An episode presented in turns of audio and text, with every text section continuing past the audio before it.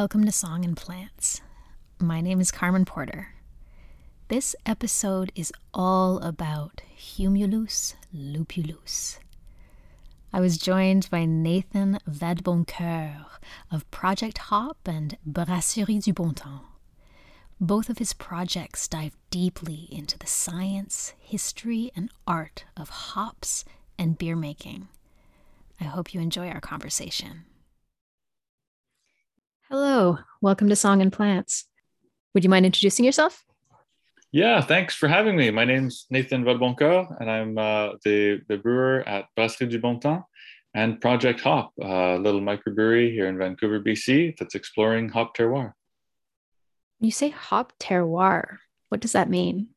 Yeah, it's a good question, especially for for English speakers, because sometimes when you say terroir, people think, "What hop hop terror? That sounds horrible." But what terroir is, is it's a term that's used in the wine industry that refers to the unique flavors and aromas that come from growing the same plant in different regions. So in wine, you know, you might have a Bordeaux from southern France, or you might have a Côte Jaune from kind of south eastern France, and growing the same grape in these different regions will give you different flavors and aromas that are well known and sought after in the wine industry.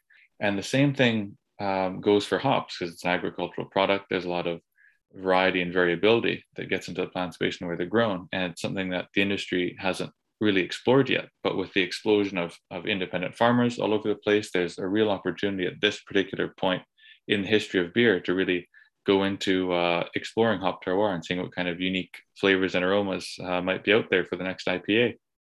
Interesting. So let's talk a little bit about hops. And how does the plant grow? Hops are a, a really fantastic plant that is just a, an absolute rocket of a, a, grower. So they're, you know, from that you might you get that they they grow up. They're climbers. And so in a hop yard, you'll have trellises about six meters high or about 20 feet high. And you'll have a string kind of like a telephone pole, uh, like a wire with strings coming down to the ground. And in the spring, the hops will come out, they'll send out a bunch of shoots called bines, and these will wrap clockwise around the vine and they'll grow up to the top and then kind of hang back down. So at their their peak growth, they might grow, you know, 10 or 15 centimeters a day. That's up to six inches a day, and they'll just shoot up until um, the solstice. They're very photosensitive plants, so once they're they're really big and tall, they'll then start uh, after the solstice starting to put out these lateral shoots, and it's on these lateral shoots that the flowers or the hop cones will grow, and that's uh, what we harvest and use for brewing. Oh, interesting. When you say trellising, is there an option for somebody who wants to do just home growing? What kind of structure there's, would you use? There's been some really interesting things people have done. I've seen people who have a plant at the bottom of the deck and have it come up the front and then turn and go in a line up to the the eaves. So they've got a kind of covered patio in hops, which is pretty cool. Uh, for me, I rent a two-story duplex, and I just go up to the the roof there and tie a, a rope to where the gutter attaches to the uh, to the building. You don't want to put it in the gutter itself because they're quite heavy and might yank it off. So put it on the anchor there, and then bring it down to the ground and anchor it in with a with a stake. So I've got six hop plants that grow up to the second story and then all over the roof, and then hang back down, and we get a a big wall of hops on the house. Oh, wow.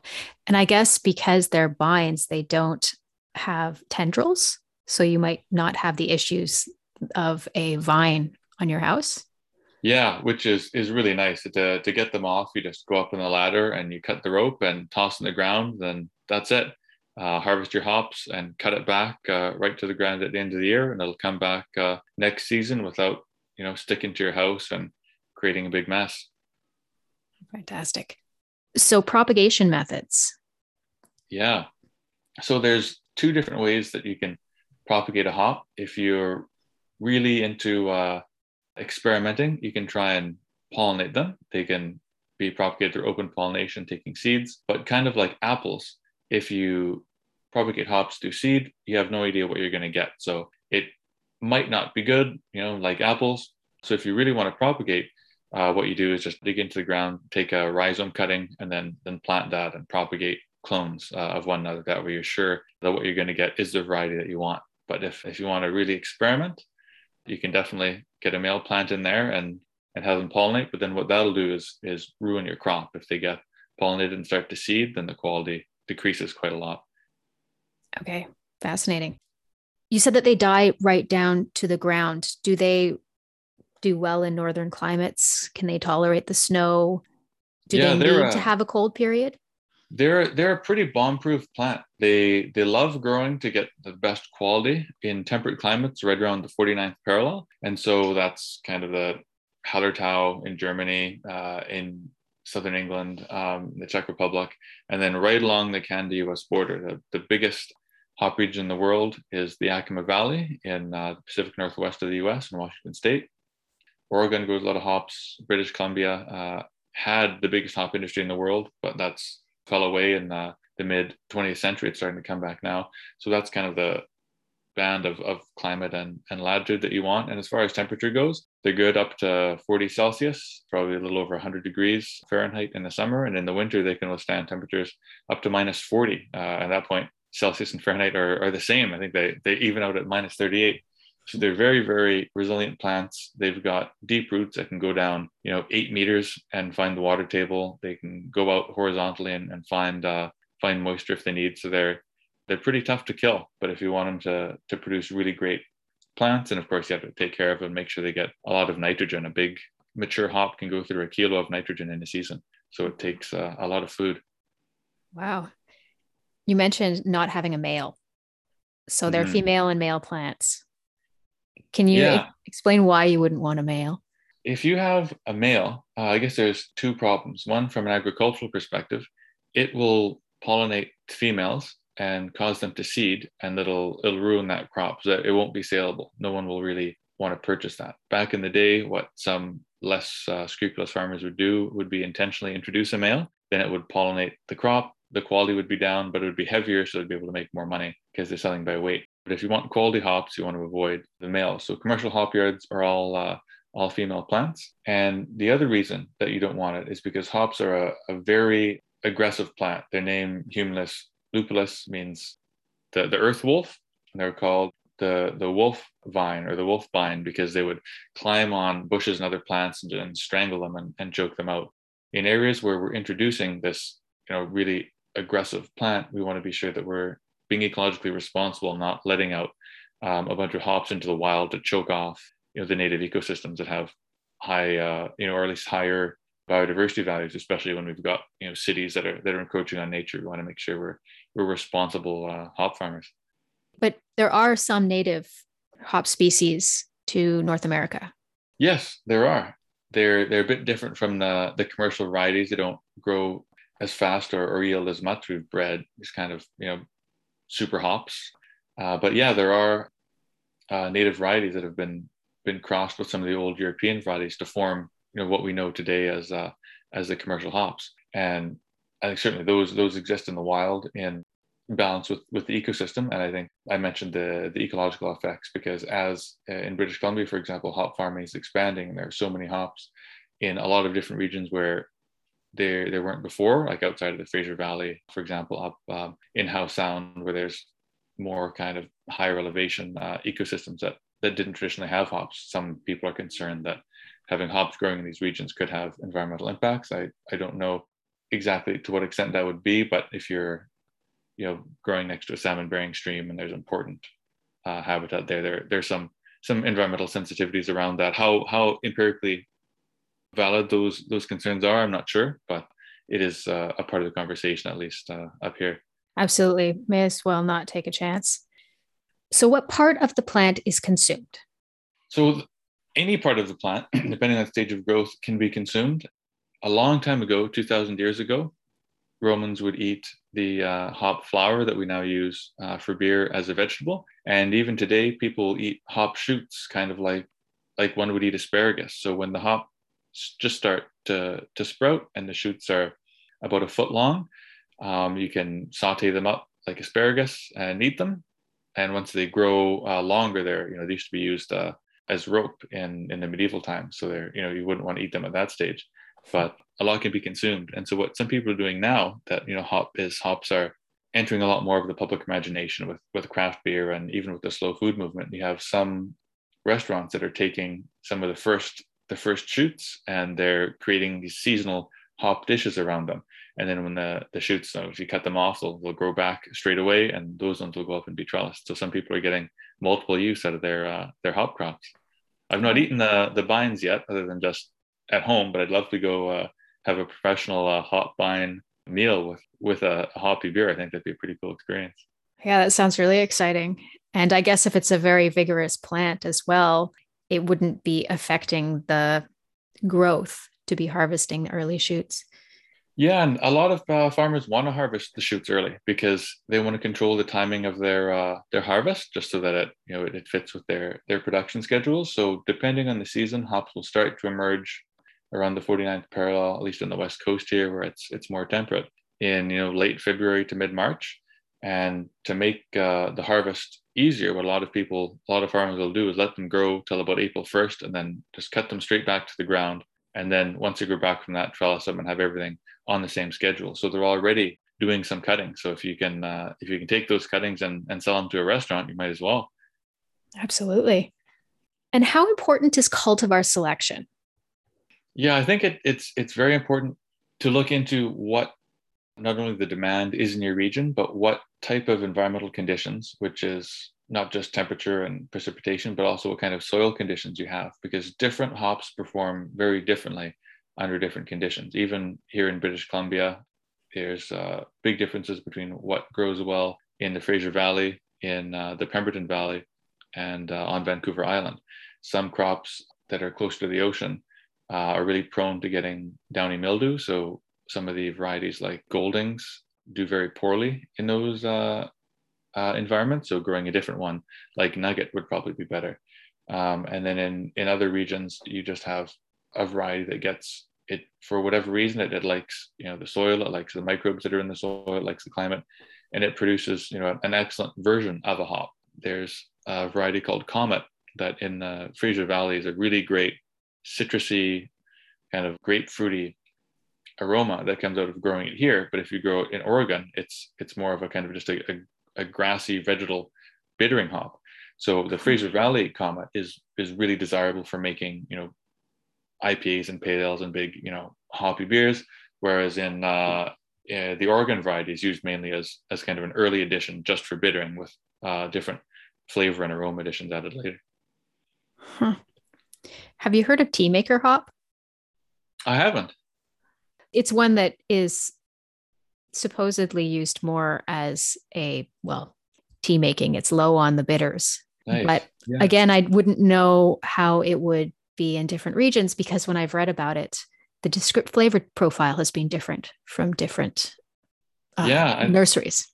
Yeah, and I think that's where the the science and art of of farming and and marketing combines. You know, there's on the one hand, there's some consistency between varieties, but on the other, I think with you know as my work in in terroir has shown, there's there's so much difference between a variety depending on on where it grows and I guess where this comes into play and, and why that's important for hops and how that relates to you know what Teamaker hops may actually uh, smell and taste like is that until probably the year 2010 virtually all the hops you could get this is over 90% were produced by four big companies that would have a lot of uh, different farmers uh, under contract with them they'd take all the hops of a certain variety, they'd test them and they'd blend them to make sure that every year they got a consistent product. And so a Cascade always smells like a Cascade, a Chinook always smells like a Chinook. But as the craft beer movement got really popular through the 2010s and IPA became super popular, we ended up in between 2014 to 2016 having these quasi global hop shortages where there was huge demand that jacked up the price and supply was met because people just dialed back, uh, you know, the big bittering hops. But what happened was there were hundreds of small independent farmers that popped up on, you know, one acre, five acres, 30 acres of land here and there and started trying to bring their hops to market. And some of them are great, some of them weren't. You know, there's a lot of, you know, chicken farmers who just start growing hops, but you need to know a lot about the plant to really get the best performance out of it. But what we saw was that different regions were really starting to produce this terroir, these different flavors and aromas. And in 2016, before you know, Project Hop was a, a brand at a brewery, I was working with a friend who's a microbial geneticist, and we went to different farms around the province, taking tissue samples of the hops, taking soil samples, doing a, a microbial DNA analysis to see what microbes were in there, looking at climate uh, and soil type variables. And what we saw was that the very same variety of hop, not only in different farms, but in different places growing in the same farm, had very different flavors and aromas when looked at kind of subjectively by sending this to brewers to evaluate, but also when looked at, at in the lab, the types of, of oils like myrcene uh, levels, for example, it's the most easily detectable one by people. Myrcene levels of a certain variety of hop were wildly different between different regions and even different between different parts of the same farm. And so if people say tea, Teamaker hops have different flavor and aroma profiles, it could be because they legitimately do when they're grown in different regions, or it could be, you know, if you just the, the subjective uh, assessment of the hops. If you give something to, you know, 10 different brewers, you'll get, you know, 10 different, 10 different answers. They might be similar, but they, they still might mm-hmm. be, uh, you know, they won't be, be exact. Yeah. So you said checking what the microbial life is in, in the soil in specific areas can affect the content of the hops. Yeah. Is that link something along the lines of what nutrients are being made available by the microbial life in the soil? That's what we think. We haven't gone in depth enough to really quantify what it is, but what we have found is there are different categories of, of microbes, some that are pathogenic and some that have a, a more positive symbiotic relationship with these plants. And there are, are some types of, of microbes that really love phosphorus. And so they colonize the roots of the plants and they take up a lot of the phosphorus and starve the hop of those nutrients. And so those hops that are kind of phosphorus deficient will have a different profile than those that, that have lots of phosphorus. And there's and there's a lot of different, you know, other types of uh, of, of uh, relationships going on that we haven't quantified. But one of the things that we saw was you would have some um, hop farms, and for some reason, particularly organic hop farms, that would have these uh, phosphorus loving fungi colonizing the, their roots and people would test uh, the leaves go it's phosphorus deficient. So they would just keep give adding more phosphorus and they created this massive imbalance where they're just feeding this kind of uh, pathogenic microbe in the roots of their plants. Whereas other farms that didn't have it didn't have these big phosphorus inputs but had a higher concentration of that in in the tissue of the plant. And that affected the way it, it grew and developed and, and produced the uh, I guess mosaic of terpenes uh, in the oils that gave it its its unique aromas. To go into a little bit about the aromas and the flavor profile, you hear about alpha and beta acids. What mm-hmm. is that? Alpha and beta acids are compounds that produce bitterness in beer. So hops, if you just eat one, it's bitter. If you dilute that in beer, it's it's not not that bitter. So what happens when you add hops to beer is you have to add it when they're boiling because those the exposing alpha acids to that kind of temperature creates a process called isomerization where the acids become more soluble um, in water and the compounds that create perceived bitterness come out so the higher the percentage of alpha acids relative to total oil in a hop the more bitter it's going to be and the longer you boil that for, the more bitterness is going to get in the beer. And beta acids don't isomerize uh, as quickly as alpha acids. So the longer that a beer sits with these oils in it, um, the more that bitterness comes out. So if you have a hop that's say very balanced in alpha and beta uh, acids, say 8% alpha, 8% beta, if you boil it, you're going to get these alpha acids extracted into the beer. And over time, these alpha acids uh, are going to degrade and the beer would lose its, its some of its bitterness and its hoppiness. But at the same time these beta acids would start to to make up uh, they'd start to pick up the slack and you'd get a contribution from them. And so over time when you have a, a balanced hop you'd end up maintaining i guess more more shelf stability in the flavor. Most hops aren't balanced. They're much higher alpha much lower beta. So hops over time a beer tends to a hoppy beer tends to lose its aroma uh, and lose some of its bitterness. That's why people want to drink um, IPAs fresh. So if you're if you're a brewer, alpha and beta acids are really kind of the, the bitterness indicators. But that's not uh, so much where where the flavor comes from. Flavor comes from um, the terpenes in the oils. These are these, these aromatic hydrocarbons that that create you know what we perceive as you know a citrus or a grassy or herbaceous or, or floral aroma. There's hundreds of, of terpenes in in hops, but the most prevalent ones and the ones that people can detect um, the most easily are uh, humulene, myrcene, caryophyllene, and farnesene, and these give us that, you know, depending on the ratios, the the impression of, you know, citrus or stone fruit, or uh, you know, a more floral or even kind of spicy uh, characteristic. Oh, fascinating. So if you do a cold infusion of the hops, like adding them after the fermentation process, are you going to avoid the alpha and beta acids and get more of the terpenes? You're going to get more terpenes. You're going to get some alpha and beta acids, but but not very much. And that's I'm glad you brought that up because that's that's one of the the key variables that brewers manipulate to try and and produce a certain aroma and flavor profile of a beer. So when you're you're brewing beer, you'll you know you, you steep grains in water between you know 60 and 70 degrees Celsius for an hour. That uh, activates these enzymes that break down the starches into fermentable sugars. And then you drain this off and put it in a big kettle and you boil it for between 60 and 90 minutes. To try and calculate the bitterness, you look at how much alpha acids are in your hops, how much of these will be isomerized over, say, an hour boil, and you do an what's called an early boil addition right at the beginning. You put in some hops, these will boil, and as they're, you know, the oils are subjected to you know temperature and time and the know, rolling boil, the flavors and aromas are they boil off and they're lost, but the alpha acids are isomerized into the uh, into the beer, and that gives it the bitterness. And when you want to add flavor and aroma, you add things late in the boil. So you only get a partial isomerization and a partial off gassing of, of the terpenes. Uh, so add right up to the end of the boil, you'd even cool it down, and do what's called a whirlpool addition. You bring the temperature down to 80 uh, Celsius. So there's hardly any, uh, any isomerization of the acids and you use a, a, recirculating pump to just swirl the water around. You add some hops, it extracts the oils. Then you ferment the beer.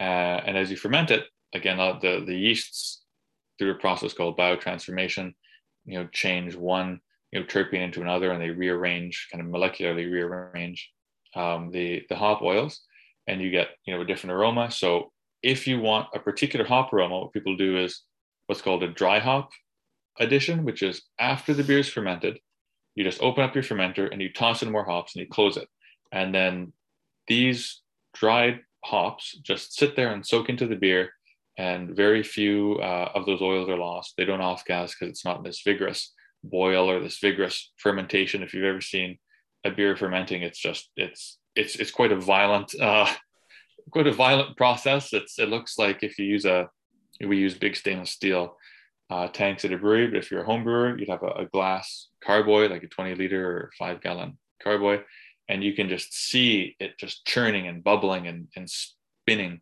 in there as the, the yeast digests the sugars. And so that process, you know, releases a lot of CO2 that takes with it uh, a lot of the aromas. So yeah, so anyway, that's, that's, that's my long answer for how, how flavor uh, gets into beer from hops.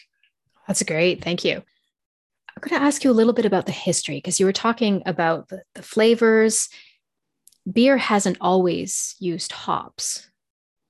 No, beer is uh, is one of the world's oldest drinks. It's it's been around for at least seven thousand years, maybe even maybe even twelve thousand, uh, if you can call alcoholic porridge beer. Um, and, and actually, as a, as a cool side note, do you know that the first currency was beer tokens in in Mesopotamia, where people would work in exchange for tokens they could uh, turn in for beer. I did not know that. and uh, the straw was also invented for beer, because beer again in in Mesopotamia was brewed by taking water and some steep grains and some you know, old fruit and some uh, bread as the magic ingredient uh, to get some extra yeast and then get it fermenting. And so, you know, I could you can imagine, you know, four or five thousand years ago, people are drinking beer and they go, you know, this is great. But you know, would be really great not having a bunch of pieces of soggy bread uh, in the beer. And so the straw, which is just a, like a hollow piece of straw, like the, the stalk of a grain, was put into the beer so people could uh, could have their tipple without sucking down a bunch of soggy bread like uh, as many ducks and the straw was invented so all this beer that's this was was not hopped it was just you know what kind of fermentables were around, what kind of sugars people could find from from fruits and from steep grains, toss in some bread and off you go. Um, and as beer evolved into something that you know we would recognize today, uh, it still wasn't hopped because hops were typically used either as as a vegetable or used as rope. But around 1100 years ago, there's some evidence that hops were were starting to be used in beer. In the medieval period, a lot of wood was gathered by hand. And so, you know, people would, would boil a beer long enough to pasteurize it, but they wouldn't boil it long enough to really get the isomerization of, of uh, the acid. So it wasn't used very widely until maybe right around the year 1100, when a, a Benedictine sister, Hildegard von Bingen, convinced monks to add uh, hops to beer and boil them for a while because she thought this would create some kind of positive health benefits. And as it turned out, hops uh, have antimicrobial properties that help, to preserve the beer, uh, make it last longer. And actually, uh, people discovered at the time, uh, it also made it taste pretty good.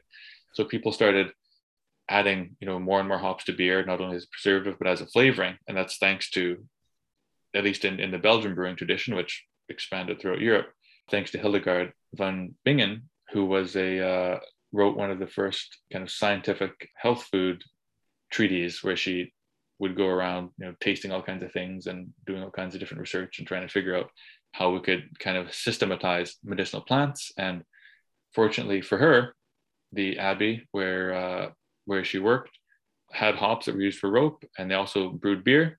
And she said why don't you just add some of these hops to the beer and see what happens? And they did. And uh, the modern hoppy beer was born that's fascinating. I have read that hops has a fairly long history of medicinal application as well, a sedative yeah, and absolutely, and as a sleep aid, like you said with the, with the Teamaker hops, I'd, I'd, heard that before, but I didn't know if that was a brand or an actual uh, varietal. But yeah, it's I've I've grown some hops and given it to a, a neighbor who's used them in, in tea at night. Uh, it says he says it helps him sleep. I just you know I'd rather have a beer. I think Teamaker was actually also used as an animal, like a, a animal food, because it's quite high in hmm. nutrients. Oh yeah, I could see that. Poor animals eating their uh, their hops because we at, at, the brewery we um, when we were done with our you know steeping the grains, we drain them. We've got all this you know this slightly sugary uh, you know spent grain left over, and we just put that in a in a big vat and a farmer comes and picks up and feeds it to his cows. But if there's hops in it the cows don't like it. So given given a choice the cows uh, won't take their medicine. Although i think that particular one because it's low in the alpha and beta acids is probably going to be less bitter. Yeah that's true. That's true. And well, I think it was secondary that people actually started using it as tea. I think it's a cultivar that's been developed somewhat recently. Nice. That's interesting. I'll look into that. That's that's uh that is really interesting. It's it's it's fun to see how these things come up and how we discover these different, you know, uses and varieties. I think coffee was discovered by goats, I think. Really? yeah, I think it was as the story goes, as how much is myth, how much is history, I don't know. But uh, I think as the story goes, there was a a shepherd in pick up in the, the plateau in Eastern Africa, either Kenya or Ethiopia, who was uh, or at least a, a goat herder, maybe shepherds are just for sheep and his goats, you know, goats go around nibble all kinds of things, but they kept nibbling this one plant and getting like, you know, super amped up after eating it.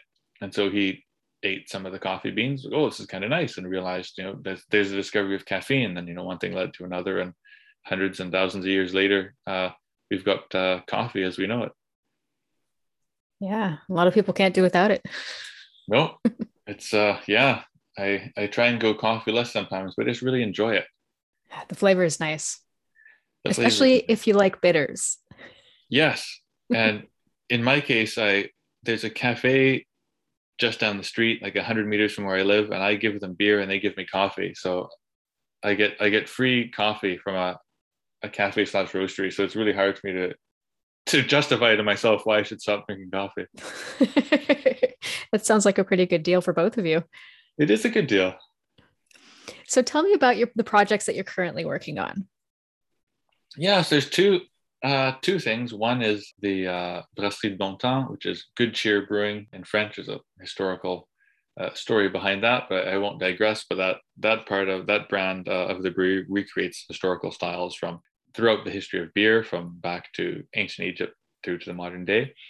And the other one is Project Hop, which is exploring hop terroir. So what we're doing is we're making uh, to start these terroir mixed packs. So what we'll do is we'll brew one big batch of, of hopless beer. So we'll steep the grains, we'll pull it off into a big kettle, we'll boil it, you know, I guess just pasteurize it and, and, and let some of the the the off flavors that that are in in the malts because they're they're very well modified but not completely modified so we'll get some of those things off gas and we'll we'll split that batch into four so we'll drain off you know we'll make 2000 liters we'll drain off 500 liters into another kettle and we'll add hops from one region say like chinook cotton cascade from one region and put that into a fermenter then we'll pull off another 500 liters and add chinook and cascade again but from a second region and put that off into a different fermenter and then do it for a third region and a fourth region. And so what we end up with is this mixed pack. We get like four, four tall boy, like, you know, pints, cans, and it's exactly the same beer. It's, you know, the same batch, everything's the same.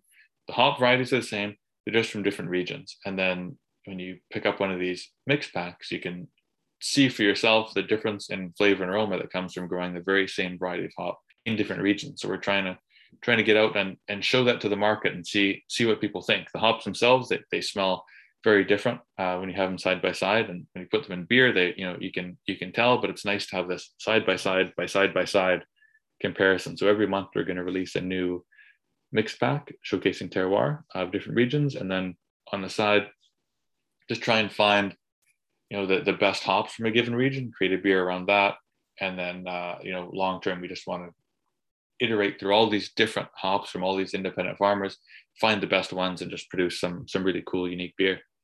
How do you find the different farmers?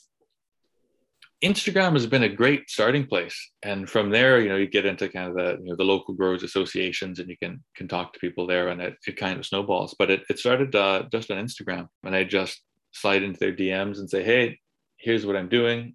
I'm looking at all these different types of hops. Now I say I'd like to brew with them before I um, before I was brewing I said, hey, I want to just quantify it. So I'd get people to send me, you know, small samples, and then I'd take these samples around and just hit the pavement and went into a bunch of different breweries and said, hey, I'm exploring hop terroir. Here's what that is. You can talk to the brewer, and the brewer would come out and say, sounds cool. And I'd come back later and meet with, you know, the brewer and and their team, and we'd go through these blind hop samplings I'd give them just a bunch of numbered hops and say, you know, smell these and you know, write down the characteristics you get what kind of hop you think it is. So people would have, you know, five or six hops. You can only smell so many hops before you get kind of sensory overload. Smell five or six hops and go, oh, this is cool. I like this one. Oh, I don't like that one. This one's really different. Go, oh, what is it? And I'd, at the end, I'd do the big reveal. Oh, they're all the same. And people would be like, what? That's crazy. But from different places. Like, oh, it's so cool. And at first I was like, hey, do you want to brew with them? So I was thinking maybe I'd, you know, the business would be um, this kind of independent hop farmer clearinghouse, right? Where we we do all the legwork to say what the aromas are, so the brewers who are busy and have their own supply chains to manage don't have extra work. But you know, people people were a little reticent about you know getting out of their production schedule schedules and trying new hops, and then COVID hit, and everybody wanted to renegotiate how much they were buying because they were you know demand was uncertain, and that idea kind of collapsed. But it was a it was cool idea, I think, to brew uh, terroir beer. A lot of people liked it, so I ended up contract brewing small batches at, at a brewery here in Vancouver. People liked it, and so I uh, took the plunge and, and started a small brewery that that does exactly this. So hopefully people like it. How can people find you? Is there any way people can taste your product? Yeah, we will be in stores in British Columbia in uh, November. I hope that we have our first batch is ready. I just don't have a canning line yet. It's it's finished, just finishing being built. So hopefully we get that packaged and out by the end of November. But people can uh, can check us out uh, on Instagram at Project Hop or uh, online at uh, projecthop.beer. Perfect. And I'll put all the links in the show notes. Thank you. And if you have any more that you want to include, just let me know. Right on. Yeah, sounds good. I think that's I think that's good. Gotta gotta hurry up and update my website. well, thank you very much for joining me today. Thank you for having me. It's been been fun to talk ops. Thanks for listening. As mentioned, all links are in the show notes. If you have any questions, comments, or you just want to connect, head over to carmenporter.com.